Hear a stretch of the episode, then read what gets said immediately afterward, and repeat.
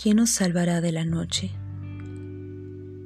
¿Cuál será la caricia que aplaque nuestra locura? ¿Quién intuirá la desesperación de los desvelados? Nadie. Cuando amanezca solo pensaremos en beber algo caliente, en cepillarnos la dentadura y entre acciones cotidianas pasarán las horas sin que recordemos por un segundo siquiera el dolor de la noche inaguantable.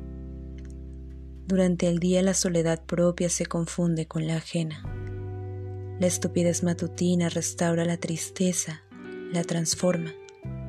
Con la ayuda de lentes ahumados, automóvil, maquillaje, ropa cara y noticias importantes, hasta el más imbécil de los hombres consigue disimular su tragedia.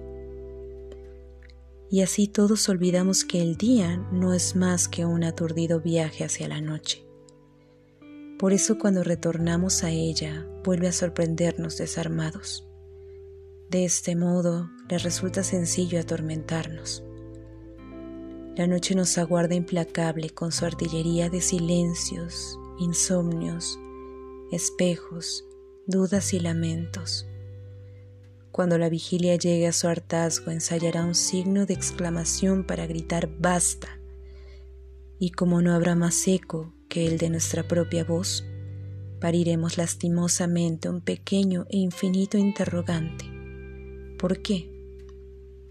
Después la desolación nos quemará con su ácido humor las entrañas, las manos, los ojos, la garganta, y si bien nadie traerá caricias ni respuestas, nos quedaremos dormidos o por ley de sucesión impostergable nacerá un nuevo día.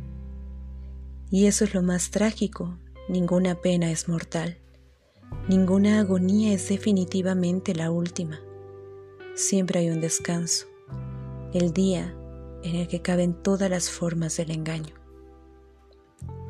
La noche es un espejo de nitidez despiadada, un espejo que nos enfrenta con lo que postergamos, con aquello que quisimos y no tuvimos el coraje de lograrlo. En nuestra noche no alcanza el mejor baúl de disfraces. Somos lo que somos, y eso es lo que espanta. La noche es el espejo de los deformes. La noche, José Esbarra.